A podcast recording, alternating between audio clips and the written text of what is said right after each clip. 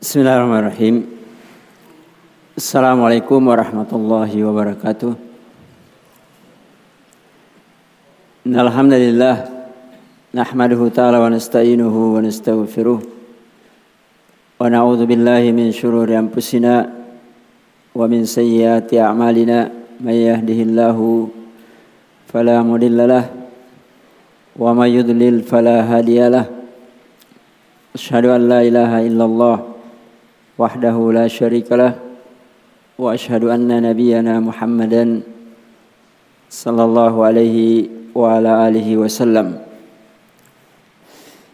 Ya ayyuhalladzina amanu taqullaha haqqa tuqatih wa la tamutunna illa wa antum muslimun Amma ba'd fa inna asdaqal hadisi kalamullah khairal huda huda nabiyyina Muhammad sallallahu alaihi wa ala alihi wasallam wa syarral umuri muhdatsatuha fa inna kulla muhdatsatin bid'ah. Alhamdulillah ikhwani fillah rahimakumullah. Kita lanjutkan pelajaran kita dalam risalah salah satu usul.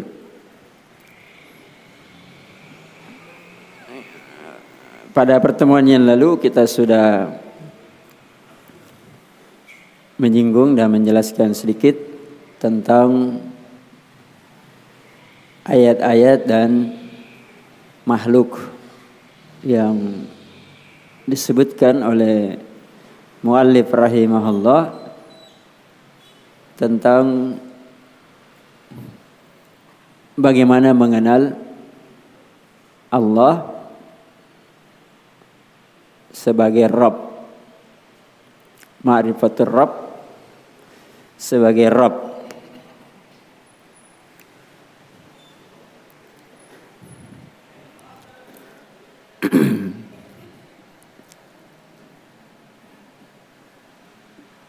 Ma'rifatullah sebagai Rabb. Nanti ma'rifatullah sebagai ilah. Dan yang ketiga nanti ma'rifatullah yang mempunyai nama-nama dan sifat-sifat yang mulia. Eh, beliau menyebutkan dalil yang terakhir di situ qauluhu ta'ala inna rabbakumullah الذي khalaqas samawati wal ard fi أيام ثم thumma على 'alal إن inna rabbakum rabb man rabb خلق khalaqas samawati wal yang menciptakan langit-langit dan bumi di sittati ayam dalam jangka waktu enam hari. Summastawa alal arsh. Nah, ini yang belum disebut. Summastawa alal arsh. Jadi arsh ini juga adalah makhluk. Karena segala yang diciptakan, segala sesuatu selain daripada Allah adalah makhluk.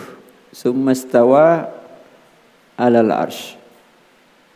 Nanti pembahasan istiwa dalam pelajaran asma wa sifat.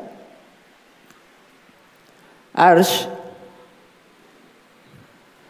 mempunyai empat kehususan. Arsh mempunyai empat kehususan. Yang pertama, arsh itu adalah makhluk Allah yang paling besar. Akbarul makhlukat. Jadi arsh adalah makhluk Allah yang paling besar. Berdasarkan dalil-dalil yang ada, arsh itu adalah makhluk yang paling besar. Mas samawati wal ard fil kursi illa kahalqatin mulqah fi fulat atau fi falat. Kata Rasulullah SAW dalam Sahih Muslim, perbandingan langit-langit dan bumi, ya, perbandingan langit-langit dan bumi dibandingkan dengan kursinya Allah. Jadi ada lagi satu makhluk namanya kursi. Bukan kursi tempat duduk.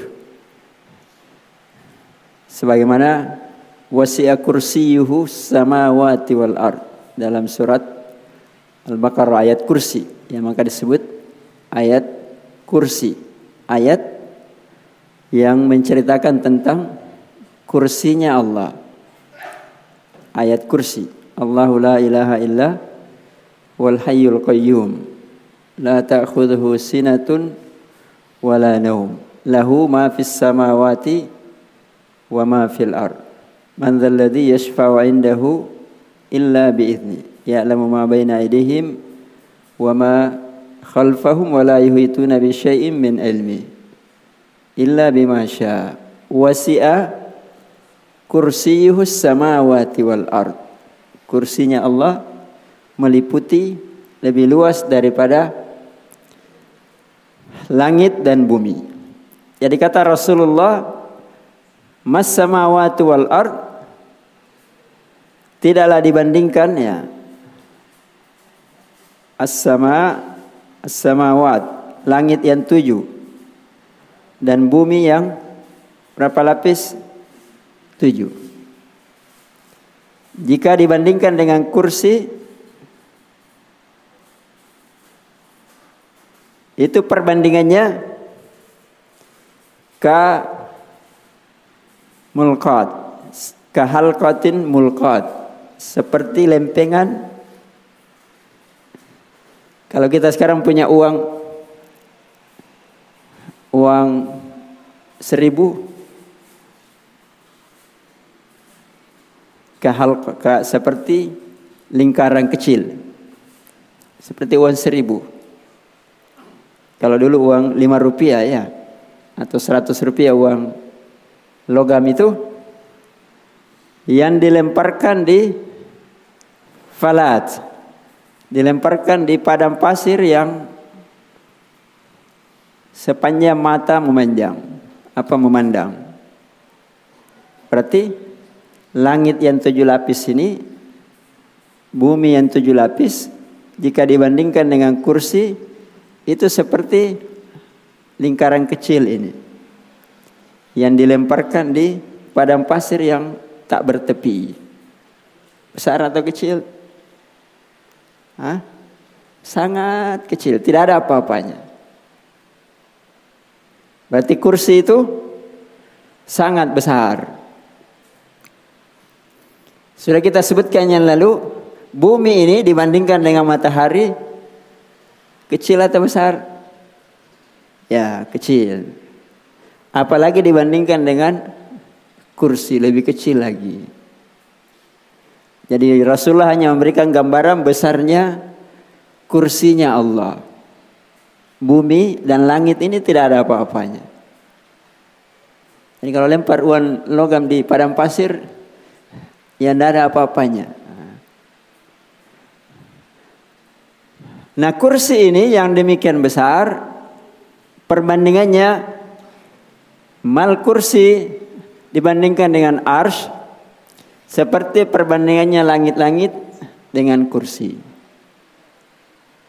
Jadi kursi itu dibandingkan dengan ar seperti uang logam di tengah padang pasir. Artinya sangat kecil. Berarti ars itu sangat sangat sangat besar. Ya. Jadi kalau bumi dan langit ini pengetahuan manusia masih sangat terbatas apalagi tentang kursinya Allah apalagi tentang arsnya Allah ya Apalagi dibandingkan dengan manusia yang mendiami bumi. La khalqus samawati wal ard akbaru min khalqi annas. Penciptaan langit dan bumi lebih besar daripada penciptaan manusia. Kenapa manusia mau sombong? Hah? Artinya Eh, makhluk-makhluk ini yang debesar, yang demikian besar itu tetap makhluk. Bagaimanapun besarnya tetap makhluk. Tidak pernah jadi rob. Apalagi jadi ilah. Ya. Jadi Syekh rahimahullah memberi gambaran dengan dalil-dalil yang ada makhluk-makhluk Allah yang besar supaya manusia itu benar keyakinannya kepada Allah bahwa Allah itu betul-betul Rob. Jadi kalau bisa menciptakan makhluk yang demikian besar, maka dia memang pantas disebut Rob. Dan tidak ada Rob yang lain kecuali Allah Subhanahu wa taala. Itu yang pertama. Yang kedua, Arsh itu adalah a'lal makhlukat. Arsh itu adalah makhluk yang paling di atas. Yang paling tinggi.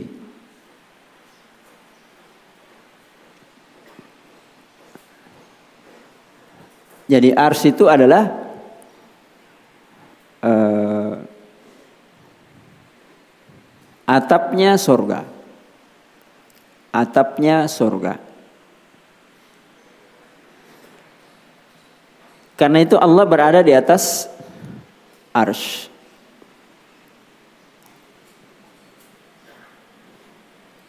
Semastawa alal arsh. Kemudian Allah beristiwa sesuai dengan keagungan dan kemuliaannya di atas arsh makhluk yang paling tinggi di antara makhluk-makhluknya Allah Subhanahu wa taala. Itu kekhususannya ars. Yang ketiga, ars itu adalah makhluk Allah yang paling berat. Jadi di, diambil semua sama arsh. Hah? Paling besar, paling tinggi. Kemudian sekarang yang ketiga, paling paling berat.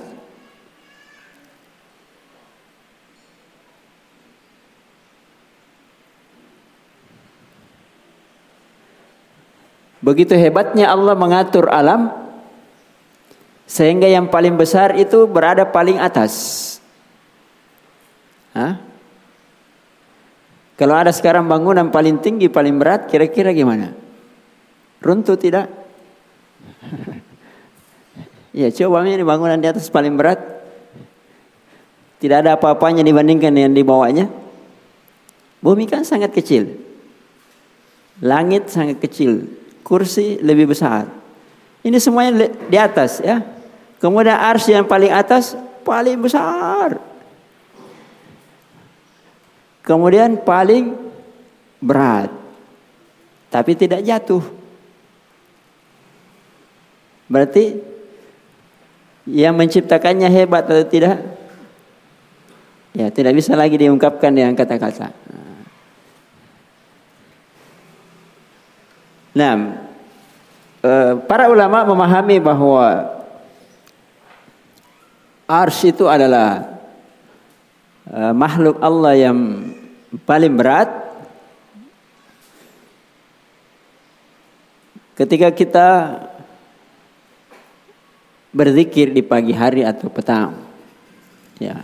Nabi sallallahu alaihi wasallam mengajarkan zikir di antara zikirnya itu subhanallahi subhanallahi wa bihamdihi adada khalqihi. Kita bertasbih memuji kepada Allah sebanyak jumlah makhluknya. Berarti banyak tidak? Ya, sangat banyak. Dengan satu kalimat, kalimat-kalimat yang ringkas, waridha nafsihi dan keridhaan Allah Subhanahu wa taala. Kita bertasbih, memuji, berzikir, mencari keridhaannya Allah. Kemudian disebutkan tentang arsy. Wazinatu arsyihi. Dan sesuai dengan zina, wazan, beratnya arsnya Allah. Jadi seakan-akan kita berzikir kepada Allah di pagi hari itu mengungkapkan uh, kecilnya kita, ringannya kita dengan makhluknya yang paling berat. Arsnya Allah subhanahu wa ta'ala. Wazinatu arsyihi. Wa midada kalimatihi. Dan sepanjang kalimatnya Allah. Kalimatnya Allah terbatas tidak? Tidak. Walau kana al-bahru midadan li kalimatihi lanafidal bahru qabla an tanfada kalimatihi. Walau ji'na bimislihi madada. Walaupun kita ini berzikir sebanyak apa pun tidak belum mencukupi kalimatnya Allah. Maka Allah melalui lisan Rasulnya mengajarkan zikir yang mencukupinya. Wa midada kalimatihi. Paham ya? Berarti arsy itu makhluknya Allah yang paling besar, paling tinggi dan paling berat. Jadi bisa dibayangkan semua dimiliki. Nah, paling tinggi, paling besar, dan paling berat.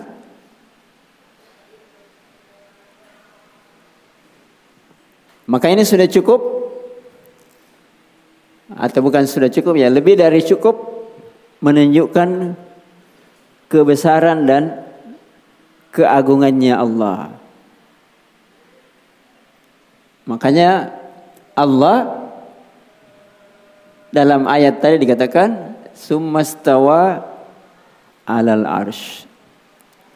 Jadi kehususannya arsh itu Allah istiwa padanya.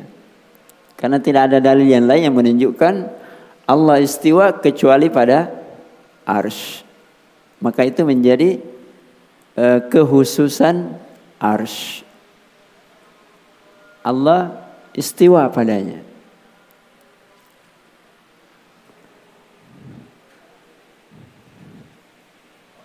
Nah, yaitu tentang arsh. Jadi makhluk-makhluk Allah yang paling besar. Sudah dulu siang dan malam, matahari dan bulan. Apalagi bumi dan langit. Nah, sekarang disinggung arsh, kemudian kursi, walaupun tidak disebutkan dalam ayat. Ya itu sudah sangat cukup. Apa lanjutan ayat? Summastawa alal arsh. Yughshil laylan nahara. Yughshil laylan nahara yatlubuhu hasisa. Allah yughshil lailan nahar. Allah menutupi siang dengan malam. Bisa maknanya begitu, bisa juga dibalik. Allah menutupi malam dengan siang. Dua-duanya benar. Karena setelah malam, malam itu akan hilang dengan munculnya siang. Siang akan hilang dengan munculnya malam. Yukawwirul laila wan nahar wa yukawwirun nahara bil lail. Yatlubuhu hasisa. Menutupinya itu dengan cepat. Tidak ada jeda. Artinya setelah siang pasti malam, setelah malam pasti siang. Tidak ada pilihan lain. Tidak ada antara siang dengan malam. Tidak ada antara malam dengan siang. Adakah makhluk lain pasangan siang dan malam selain siang dan malam? Hah? Tidak ada. Berputar terus seperti itu. Makanya nanti dekatnya hari kiamat muncul Dajjal. Dajjal itu umurnya cuma 40 hari. 40 hari. Tapi kerusakannya melebihi semua waktu sebelum datangnya Dajjal. Begitu mengerikannya Dajjal. Makanya kita kalau sholat, di akhir sholat berlindung dari fitnah Dajjal. Padahal Dajjal itu belum muncul. Berlindung. Mudah-mudahan kita tidak mendapati Dajjal. Karena jarang orang yang selamat kecuali yang diselamatkan oleh Allah. Karena Dajjal nanti diberikan oleh Allah sebagian dari sifat rububiyah. Bukan sifat uluhiyah, sifat rububiyah. Bisa menghidupkan dan mematikan. Api bisa jadi air, air jadi api. Siang jadi malam, malam jadi siang. Itu hebatnya Dajjal. 40 hari satu hari umurnya seperti satu tahun. Satu hari umurnya seperti satu tahun. Jadi satu hari itu siang dan malam itu seperti 365 hari. Satu tahun, satu hari. Jadi siangnya enam bulan, malamnya enam bulan. Kira-kira bagaimana? Kalau kita ini mengalami seperti di apa? Kutub siang kan enam bulan ya. Dalam sebagian keadaan, kemudian malam juga enam bulan mirip seperti itu. Jadi waktu sholat bagaimana caranya? Ya diatur setiap hari 24 jam, walaupun siang terus. Mungkin satu bulan pertama masih pagi terus. Pak maksudnya ya? 24 jam hari pertama ih masih jam 7. 24 jam kedua baru jam 7 lewat 10 misalnya. Hari ketiga setengah 8.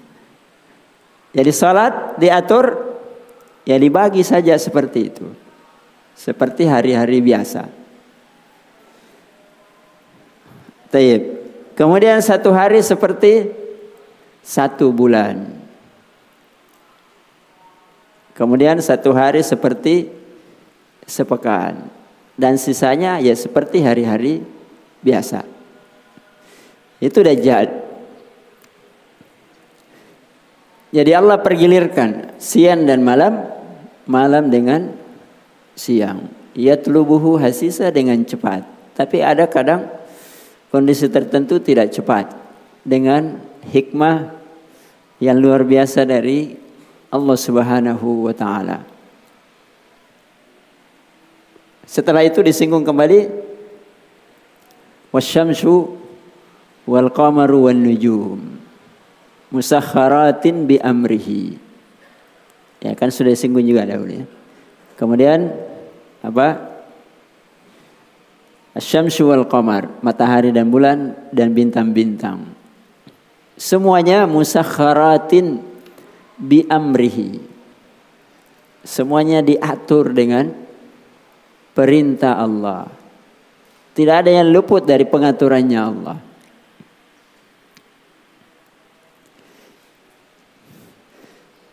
Jadi kalau manusia sekarang takjub dengan teknologi, ha? tidak ada apa-apanya dibandingkan kalau kita bahasakan teknologinya Allah dari penciptaan awal bumi penciptaan alam semesta.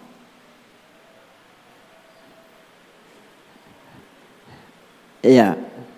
Jadi kalau sekarang misalnya perang Rusia dengan siapa?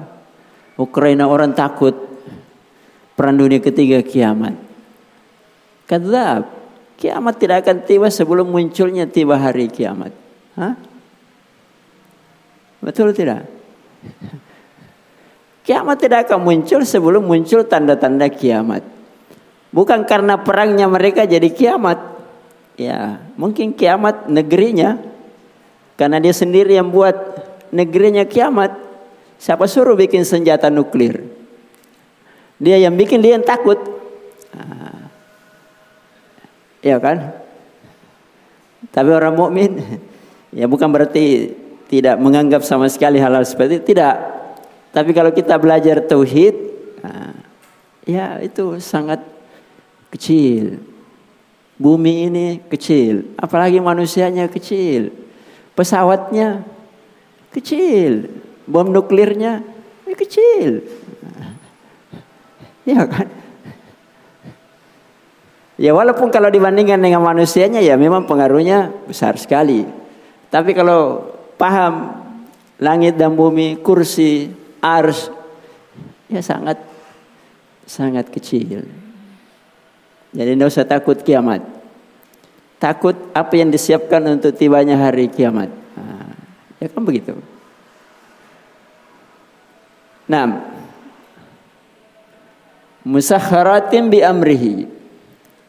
Kemudian sebelum menutup ayat itu Allah memberikan kesimpulan. Ala lahul khalqu wal amru. Ala ketahuilah hanya bagi Allah al-khalqu penciptaan. Jadi semua yang diciptakan termasuk makhluk-makhluk Allah yang besar itu itu kehususannya Allah sebagai pencipta. Sekaligus al-amru semua urusan dari makhluk itu Allah juga yang urus sesuai perintahnya Allah. Ya makanya ada namanya amrul kauni, ada amru asyari. Ada uh, perintah Allah, keputusan Allah sesuai dengan kauni sunnatullah. Pasti terjadi. Misalnya sekarang perang, ya itu sudah ketentuannya Allah. Berapa yang mati, siapa yang terlibat, oh, pokoknya apa saja yang terjadi itu semuanya sudah ditentukan oleh Allah. Ala lahul khalqu wal amru. Amru syar'i bisa terjadi, bisa tidak. Ada yang ikut, ada yang tidak. Karena hikmahnya Allah. Ada yang beriman, ada yang tidak. Ada yang mati dalam keadaan bertauhid, ada yang mati dalam keadaan uh, kafir. Walaupun Allah menginginkan mati dalam keadaan bertauhid dengan hikmahnya Allah Subhanahu wa taala. Allah menciptakan para nabi, para rasul, Allah juga menciptakan musuh-musuhnya. Ya. Ala lahul halku wal amru. Kemudian ditutup dengan sifat Allah tabarakallah rabbul alamin. Maha berkah. Ini ada sedikit uh, faedah ya. Tabarakallah.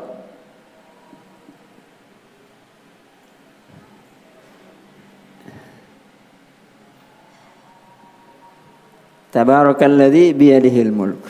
Jadi ada tabaraka, ada baraka. Ada mubarak.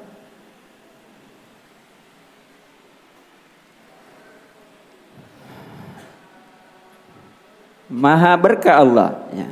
Tabarakallah. Ini kehususan Allah. Tidak boleh ada makhluk yang dikatakan tabaraka fulan. Tidak boleh tabaraka fulan. Siapa pun dari makhluk. Tabarakan Nabi, tabarakan Rasul atau malaikat siapa pun dia. Ini kehususan Allah. Demikian juga Tabarak artinya maha besar berkahnya Allah. Maha agung berkahnya atau yang semakna dengannya. Kalau baraka artinya yang memberi berkah. Yang memberi berkah. Ini juga kehususan Allah ya. Allah yang memberi berkah. Apa artinya berkah? Hah? Berkah artinya ziyadatul khair. Tambahan kebaikan. Wa nama'uhu dan berkembangnya kebaikan tersebut. Jadi Allah yang maha Allah yang maha berkah dan Allah yang memberi berkah. Berarti orang meminta berkah ke mana? Ke makhluk atau ke Allah? Hah? Kepada Allah. Karena itu Rasulullah sallallahu alaihi wasallam sebagaimana diceritakan oleh Abdullah bin Mas'ud radhiyallahu taala anhu dalam Sahih Bukhari ya. Ketika para sahabat kekurangan air. Ketika sahabat kekurangan air. Maka dia datang kepada Rasulullah SAW mengeluh ya Rasulullah gimana ini air tinggal sangat sedikit perjalanan masih panjang pekerjaan masih banyak maka Rasulullah SAW mengatakan mana tempayannya tempat ina ya, tempat air. Kemudian beliau alaihi salatu wassalam memasukkan tangannya ke dalam tempat air tersebut.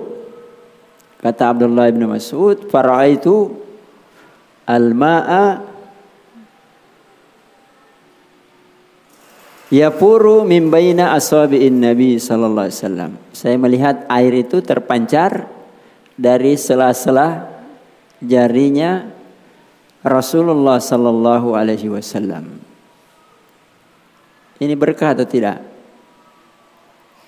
Nah, saya tanya, ini berkah atau tidak? Ini masalah berkah ya.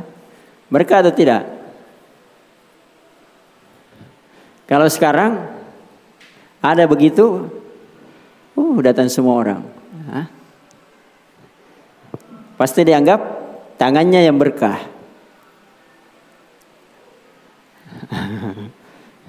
Sudah bawa semua botol. Bukan datang pengajian datang minta air berkah. Apa kata Nabi? Nabi sallallahu alaihi wasallam mengatakan hayya hayya alal ma'it tahur. Wahai sahabatku ayo, ayo ambil air sepuasnya, ambil semua air. Kan tadi tidak ada air, hampir habis. Sekarang ambil sesuai dengan kebutuhannya atau berapa yang dia mau, silahkan ambil. Tapi setelah itu Nabi Shallallahu Alaihi Wasallam sebagai kesempurnaan tauhidnya dan kesempurnaan penjagaan kepada tauhid tauhid sahabat-sahabatnya setelah dia panggil semua ambil air dia mengatakan al barakatu minallah ah al barakatu minallah ditutup semua pintu-pintu kesyirikan. Bukan al-barakatu dari tanganku. Hah? Ini Nabi. Rasul. Orang yang paling mulia. Tangannya mulia. Tapi dia tidak mengatakan barakah dari tanganku. Lihat tanganku begitu berkahnya. Tapi apa kata Nabi? Al-barakatu minallah. Berkah dari Allah. Jadi kalau Nabi saja mengatakan berkah dari Allah, padahal sudah terbukti dibantu oleh Allah, apalagi kita sebagai uh, orang atau hamba di bukan Nabi, bukan Rasul, sangat dibawa. Nah, maka mintalah berkah kepada Allah pada umur supaya umur kita ini berkah. Jangan umurnya panjang-panjang tapi kebaikannya sedikit. Apalagi kalau tampak kebaikan. Ya minta kepada Allah. Ingin berkah keturunannya, anak-anaknya. Ya minta kepada Allah. Ya minta ke kuburan atau ke mana saja. Tapi minta kepada Allah. Minta rezekinya diberkahi. Minta kepada Allah rezeki yang berkah. Jangan sekedar minta rezeki yang banyak. Itu keliru ya. Bukan tidak boleh tapi uh, kalau sekedar banyak ya apa manfaatnya? Tapi minta yang berkah. Allahumma inni as'aluka rizqan tayyiban. Tayyiban artinya yang berkah. Wa amalan mutaqabbala. Amal yang berkah yang diterima oleh Allah zaujatan yang mana?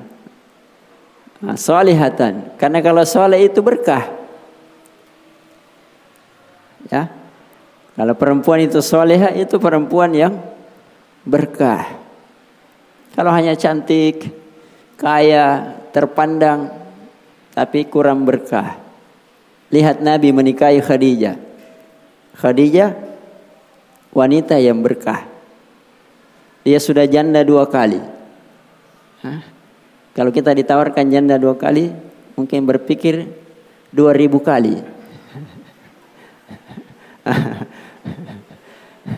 Tapi kalau jandanya seperti Khadijah tidak perlu dipikir.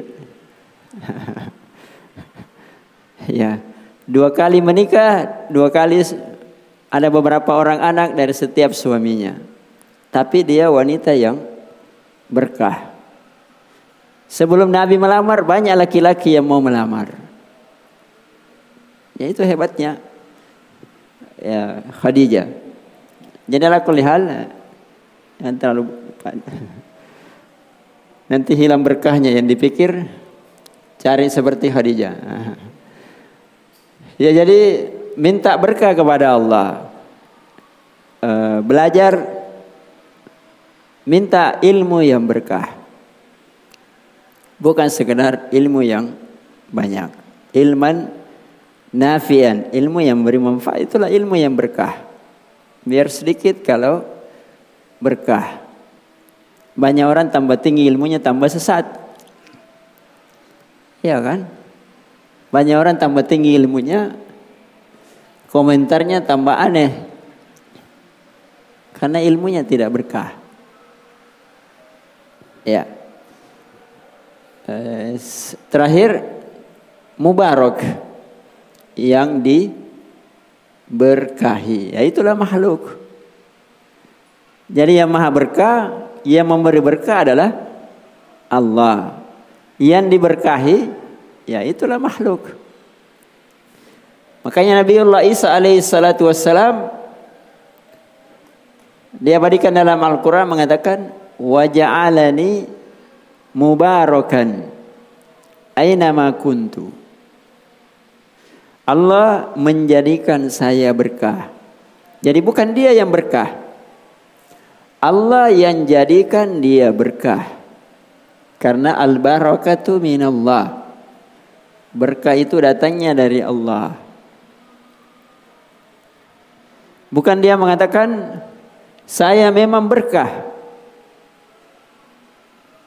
di mana pun saya berada. Tidak.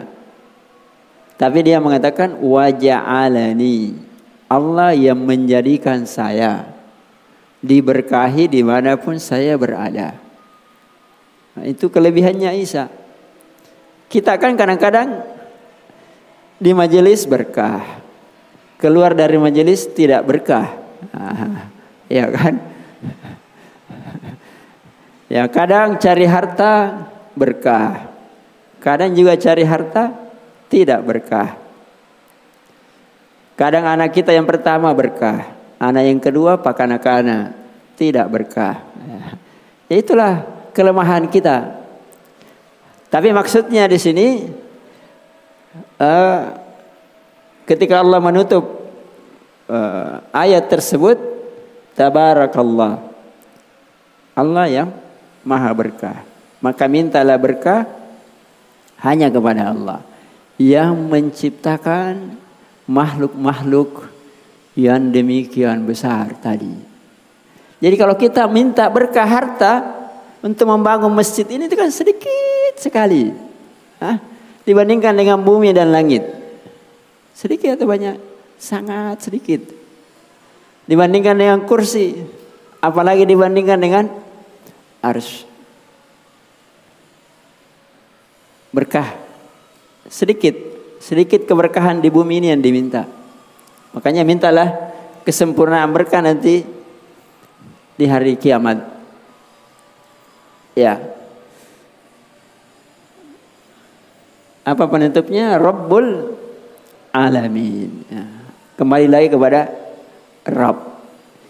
Jadi seakan-akan Syekh rahimahullah mengingat kepada kita supaya dipahami betul itulah sifat rububiyahnya Allah ciptakan makhluk-makhluk Allah yang yang besar.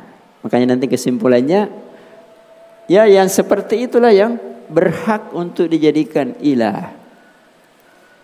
Ya. Itulah yang berhak untuk dijadikan ilah. Manusia tidak ada yang maha berkah makhluk. Biar nabi sekalipun. Tidak ada yang bisa memberi berkah. Maka bagaimana caranya dia? Yang diibadahi.